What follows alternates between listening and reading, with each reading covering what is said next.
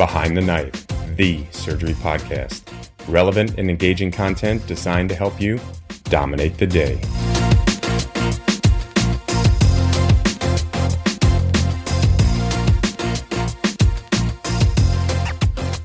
Welcome back to another Journal Club with your thoracic surgery team from Swedish Medical Center. I'm Megan Lenahan, and as always, I'm joined by the esteemed doctors Brian Louie and Peter White. We are lucky enough to also have Kelly Doss here, a newly minted second year resident who's interested in cardiothoracic surgery.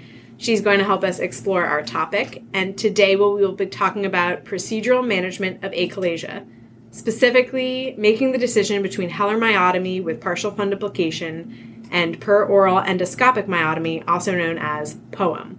So let's start off with a case. All right, so you see a 50 year old, otherwise healthy man in clinic referred by his PCP for dysphagia. He's had three to four years of food getting stuck in his chest most days. He feels a pressure, he regurgitates two to three times a week. He tells you this long story about how he has to get up when he eats and walk around and flap his arms and jump up and down. Uh, and initially it was just to solids, but it's progressed, and now he's having trouble getting liquids down as well. Uh, so, Kelly, obviously, this is an achalasia talk. You know where I'm headed. But before we get there, what other things are on your differential?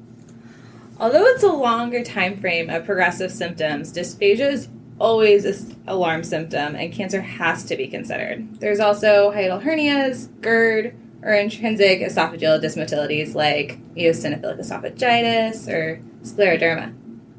Oh, great, Megan. So, right off the bat, you're suspicious of achalasia. They always have a long story about how they eat, and it's very different than anyone else.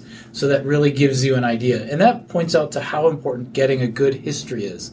It's really important to talk about all of their symptoms and what they do to manage it. So now that you suspect achalasia, what type of workup are you planning to get? Mm-hmm. For these patients, you'll typically get an esophagram, and our group usually includes a timed barium swallow. You may see on that upstream dilation or the classic bird beak sign of narrowing near the GE junction. Then I would get an EGD, and that can show pseudoachalasia from a mass or a stricture, or if the patient has a hiatal hernia. And the, when you do that, if they do have achalasia, the GE junction will be narrowed, and you'll classically feel that pop sensation as you traverse the GE junction. And then high resolution manometry is going to be my gold standard for making the diagnosis. So this determines what type of achalasia the patient has I would say the history, timed barium, and manometry are the three key factors to making that diagnosis, though. Well, that's a great start. And for those of you who aren't familiar with a timed barium swallow, this is a swallow where the patient drinks a set amount of contrast, usually about 200 to 250 cc's, and they drink it quickly. And then the radiologist measures the height and width of the columns at 1, 2, and 5 minutes and a normal esophagus will largely clear the contrast by within one minute. And though it's still considered normal at five, most people will clear it within one minute. In this patient that we're talking about, he has columns of barium of 18, 19, and 15 centimeters with widths of 3.4, 3.1, and 2.8 centimeters at this 1, 2, and 5 minute time frame. You can also see a bird's beak, his endoscopy showed a mildly dilated esophagus, no masses. We had to put a little pressure on the scope to get it to go through the GE junction. The mucosa looked entirely normal, and there was no hiatal hernia. We got the manometry study that showed an integrated relaxation pressure or an IRP of 24, and our protocol normal is less than 15. All of his swallows had failed peristalsis, they had panesophageal pressurization, and for that we classify this as type 2 achalasia. So before we begin to to jump into the management, let's talk about the few basics of achalasia. Kelly, what is type 2 and what are the other two types? Yeah, so the types of achalasia is based on our manometry findings. They all have a non relaxing lower esophageal sphincter, which is measured by a high IPR or integrated relaxation pressure. Type 1 is classic achalasia with a non relaxing LES, without any esophageal pressurization. Type 2 achalasia has esophageal pressurization on greater than 20% of swallows, and type 3 includes spastic esophageal contractions. So for achalasia, most cases are essentially idiopathic because we don't understand the exact cause. Uh, there's degeneration of the myenteric nerve plexus, leads to impaired relaxation of the lower esophageal sphincter. Essentially, at baseline, the sphincter is tight to help prevent acid reflux, and if you get rid of the nerves, it never gets that signal to relax like it should with a normal swallow. It's thought that there is an autoimmune component uh, that may occur after an infectious insult, but it's really not well understood. So, when we talk about treatment to patients, we describe it as palliative. There is no known cure, and what we do really just improves their symptoms. We can't make those nerves work again.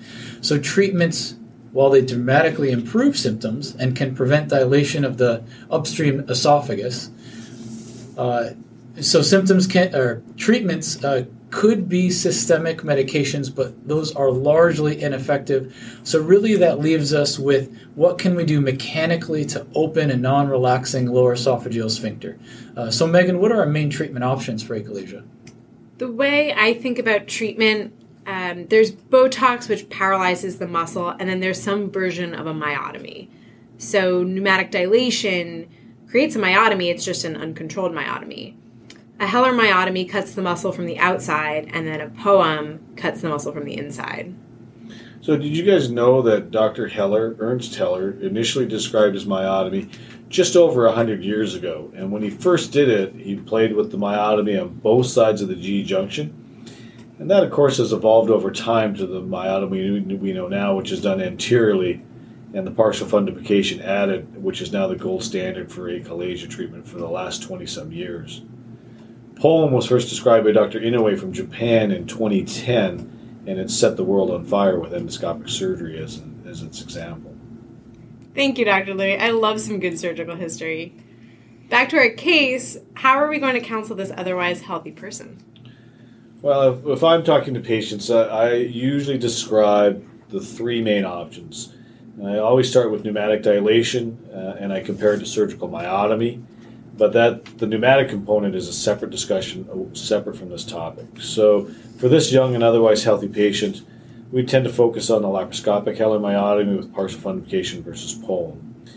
There are not really a lot of absolute contraindications except the inability to undergo general anesthesia or the ability to safely hold anticoagulation.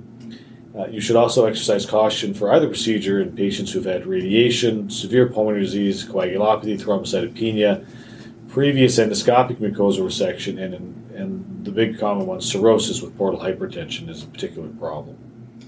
Yeah, if, if both treatments are essentially equally viable for a patient, then when deciding between these modalities, uh, we have to bring up the New England Journal of Medicine paper by Werner et al. from Hamburg, uh, recently published in 2019. It's the only randomized trial we have that compares POEM to laparoscopic Heller myotomy, and for them they did a Dor fundoplication. While the sample size wasn't enormous, they did randomize 112 patients to POEM and 109 patients to the Heller myotomy. So, Kelly, why don't you tell us a bit more about this trial? Sure.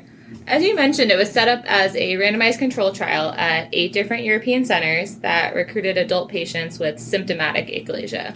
Patients had to have manometry findings consistent with achalasia and an Eckardt symptom score above three. Let me interrupt again, Kelly. Megan, can you tell us about the Eckardt score and what it means? Because it's going to come up again and again. Sure. So this score assigns a value from 0 to 3 based on frequency of dysphagia, regurgitation, and chest pain, as well as the amount of weight loss a patient has had. So for they'll have a total score ranging from 0 to 12 with 0 being no symptoms at all and 12 being very severe. Awesome. Thanks, Megan. That helps a lot. Uh, and so in the study, patients were excluded if they had previous foregut surgery, secondary achalasia, or other causes for this their dysphagia. However, if they had previously undergone endoscopic treatment, they were allowed to participate in the trial. They followed up patients um, on reported outcomes at 3, 6, 12, and 24 months, and patients underwent endoscopy, manometry, and pH testing at the 3 and 24 month marks.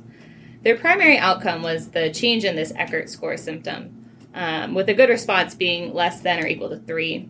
Their secondary outcomes included GI quality of life scores, IRP of the LES, GERD and esophagitis, PPI use, and need for reintervention, and peri-procedural data such as procedural time and, and length of stay. Oh, great, Kelly. That's a nice summary. So, Megan, what did they find with the study? We'll start with clinical success defined by the Eckardt score.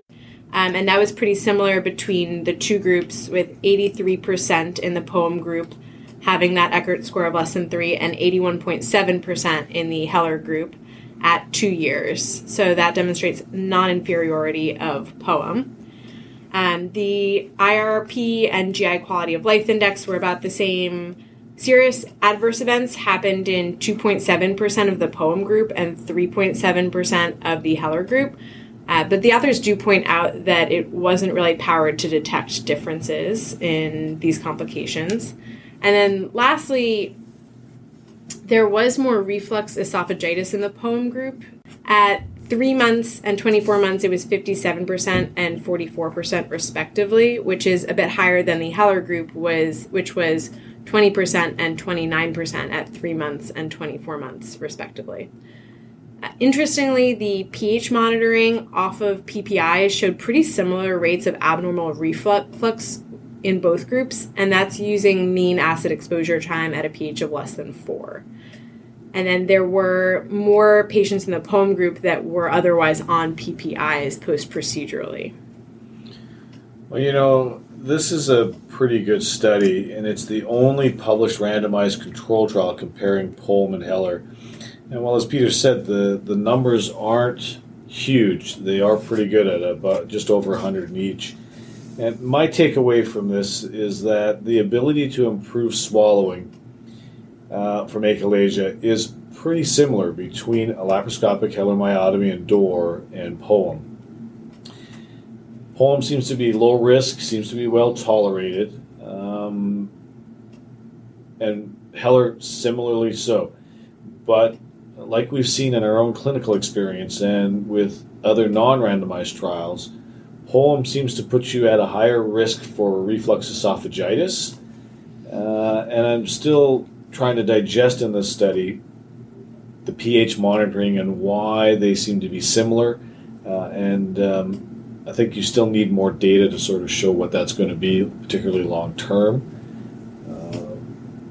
Right, because there's some other studies that have demonstrated that the pH scores are, different, where the pH scores and Demeester scores after POEM are generally higher than laparoscopic Heller myotomy. Yeah, and I think that's going to be heavily dependent on the sites and the centers. What's their POEM technique? What's their Heller technique? What's their Dor technique? And so these may be the the learning points around these various trials. And that actually brings us up to a little bit of our next point. So, beyond the clinical set, uh, success, we do have to talk about technical complications for the procedure and this risk of GERD and esophagitis, as well as the durability of these interventions. So, as far as complications, we already talked about it really wasn't powered to detect a significant difference. They're fairly infrequent complications. Both were quite well tolerated. But if you look across the rest of the literature, which is largely retrospective reviews, uh, adverse events hover around 3% uh, and similar or less common in patients uh, undergoing Heller myotomy. So, technically, we talk a little bit about myotomy length, um, but really, uh, that technique is in evolution. So, the original POEM was described uh, by Dr. Inoue uh, with at least an 8 centimeter myotomy in total with six to seven centimeters on the esophageal side and two to three centimeters on the gastric cardia side. Uh, for Heller myotomy, uh, at least in the New England Journal paper, it included a six centimeter myotomy on the esophagus and two to three centimeters on the cardia. So generally a shorter one. Uh, and even more uh, commonly, we'll see a total myotomy length of about six centimeters, with four on the esophagus and two on the gastric cardia side.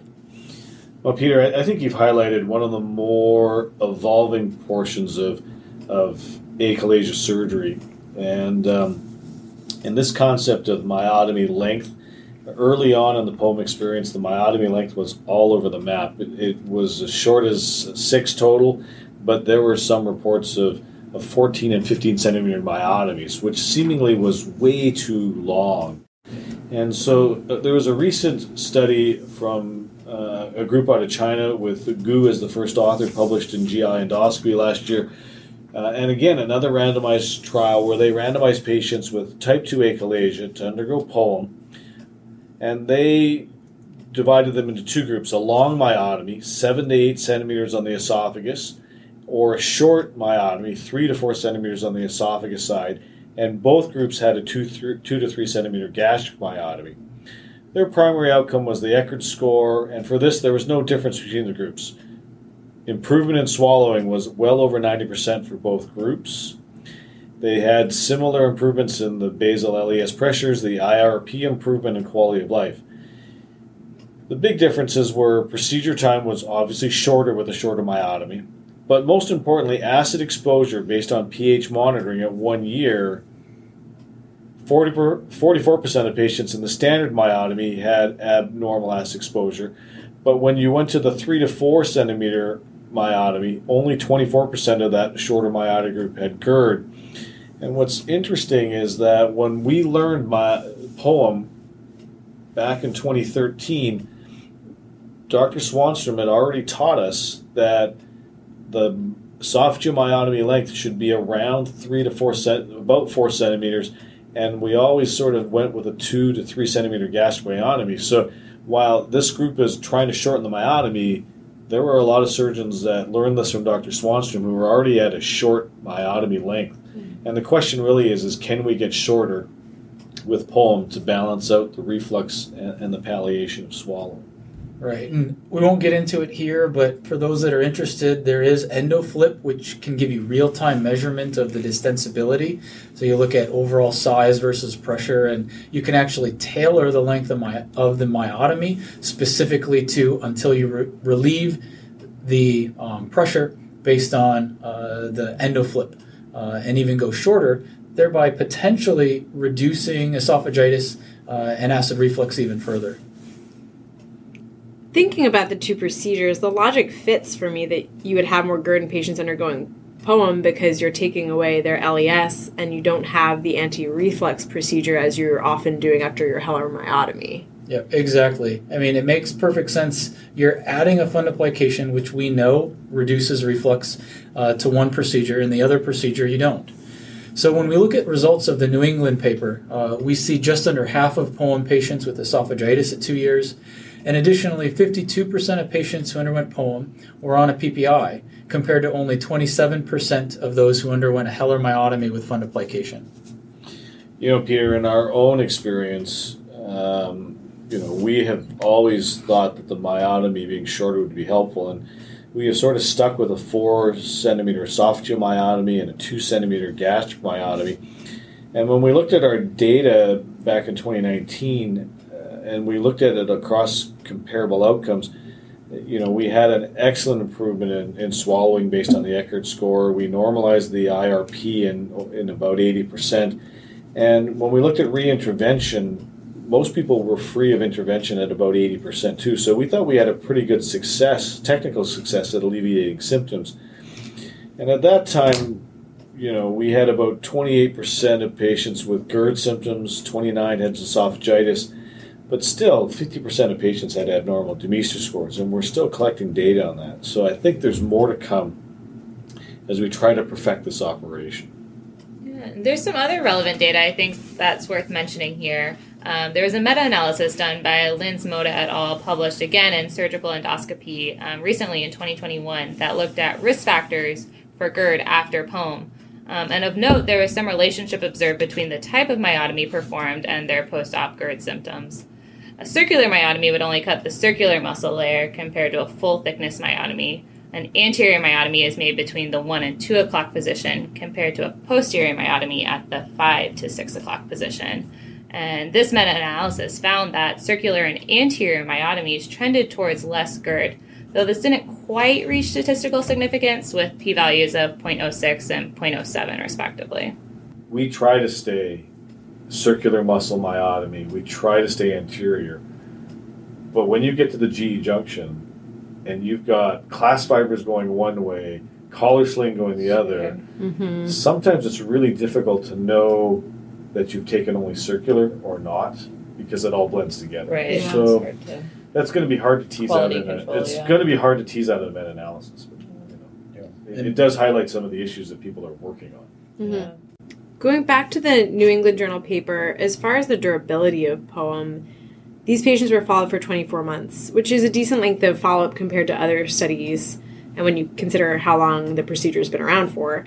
Uh, on the other hand, we do have Heller's procedure that's been around since 1913, as Dr. Louie mentioned, and there's a lot more literature out there demonstrating long term success that we just are not going to be able to replicate yet for POEM. So our patient is 50 years old and will likely be living with this for several decades, uh, making durability pretty important. McKay et al. from Portland published last year in Surgical Endoscopy their outcomes beyond five years. They actually had a mean follow-up closer to six years, and they had 80% success in achalasia patients undergoing POEM. 93% of patients were satisfied with their symptom improvement as well. So we are starting to see some promising long-term results that I think that I think are worth mentioning for this. Yeah. And when you look at that paper, how are they defining success for those uh, eighty percent? That's a great point. A lot of definitions for success out there, but we're of course going to bring it back to that Eckardt score of less than three. They also included that they were free from additional intervention at five years. They didn't have data, of course, for their post-op incident of GERD, which um, we'd love to be able to discuss. So, so hopefully we'll hear have some more long-term data on that um, in the future. You know, bef- uh, we talked a lot about the Eckardt score, and I would tell you that that I find that score to be a poor general outcome for achalasia management, and I think it's better to use a number of endpoints, particularly for achalasia, of which Eckardt is only one of them, because it fails to address certain things. And so, while we, while everybody seems to use it, um, there is a push and a movement to get away from sole primary outcome with just the Eckardt score. Sure. And so, this will be an interesting, an interesting feature to achalasia research over the next little while. Yeah. So this has been such a great discussion, and there's obviously so many factors to consider. I'm so interested to hear what would you all choose or recommend for yourself or your patient. I don't know. I think I think I might go with the poem, only if Dr. Louie agrees to do it, um, and see how it goes. I don't feel like you burn burn too much of a bridge there. I can always have a Dr. White do my Heller later. Well, your fundoplication when you've got severe esophagitis in five years. Yeah, sure. So generally, when I'm counseling a patient, I, I break it down like we've already discussed. The symptom relief between a poem and a laparoscopic Heller is going to be basically equivalent. Yes, we have more long-term data with the Heller, but realistically, you're doing a myotomy in either way. You're cutting the muscle, so a poem should really last a similar length of time hmm. compared to a Heller. So the things that are really different is one, a Heller is external incisions.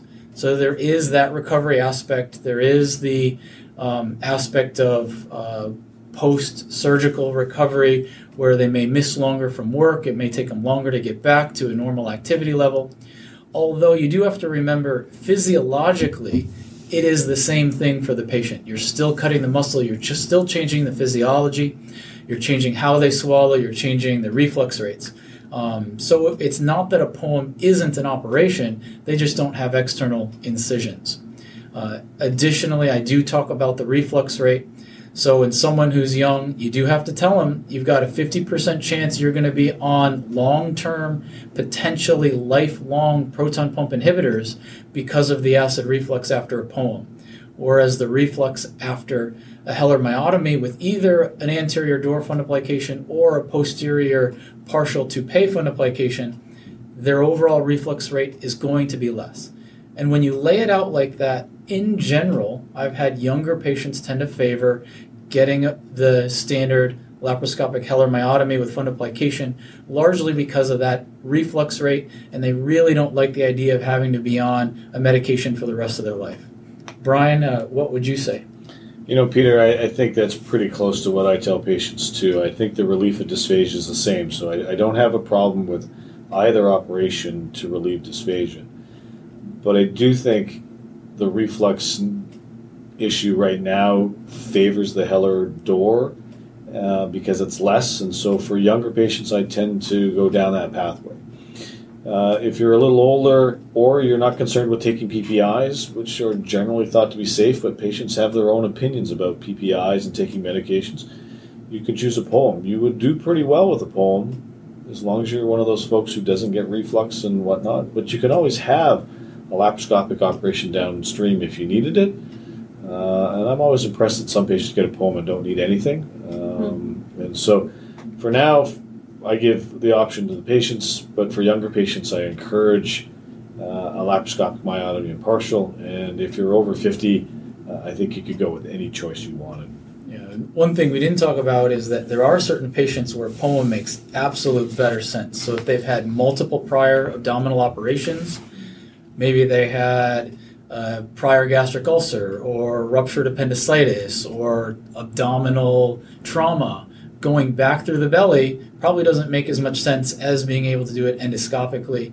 And then we haven't really talked about, well, what happens when it fails and they get recurrent symptoms? Well, yes, you start with a pneumatic dilation, oftentimes successful with that.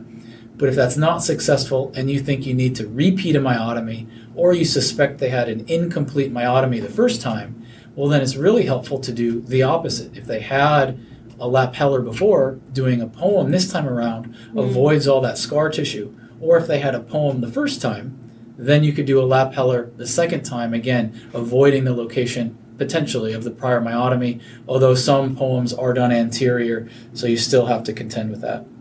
You know, you bring up one, you bring up a very good thought, Peter, about where, where we might not use it. And in, in a patient who has a hiatal hernia, POEM is, in my opinion, a no go mm-hmm. because the reflux after POEM in a patient with hiatal hernia sure. will be severe, and so you have to you have to be you have to be certain that your endoscopy shows that you have a, a grade one or two Hill valve at most and no hiatal hernia because mm-hmm. the minute you get the hiatal hernia, the reflux will be very tough uh, and you'll be on PPIs for certain after that situation. So that's the one place where I'm very cautious about POEM if the patient has a hiatal hernia. Right. Like if you don't fix that diaphragm for the hiatal hernia, I agree. They're they're for sure going to have terrible reflux.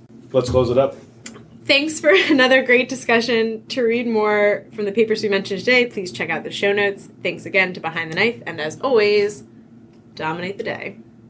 Be sure to check out our website at www.behindtheknife.org for more great content. You can also follow us on Twitter at Behind the Knife and Instagram at Behind the Knife Podcast. If you like what you hear, please take a minute to leave us a review. Content produced by Behind the Knife is intended for health professionals and is for educational purposes only. We do not diagnose, treat, or offer patient specific advice. Thank you for listening. Until next time, dominate the day.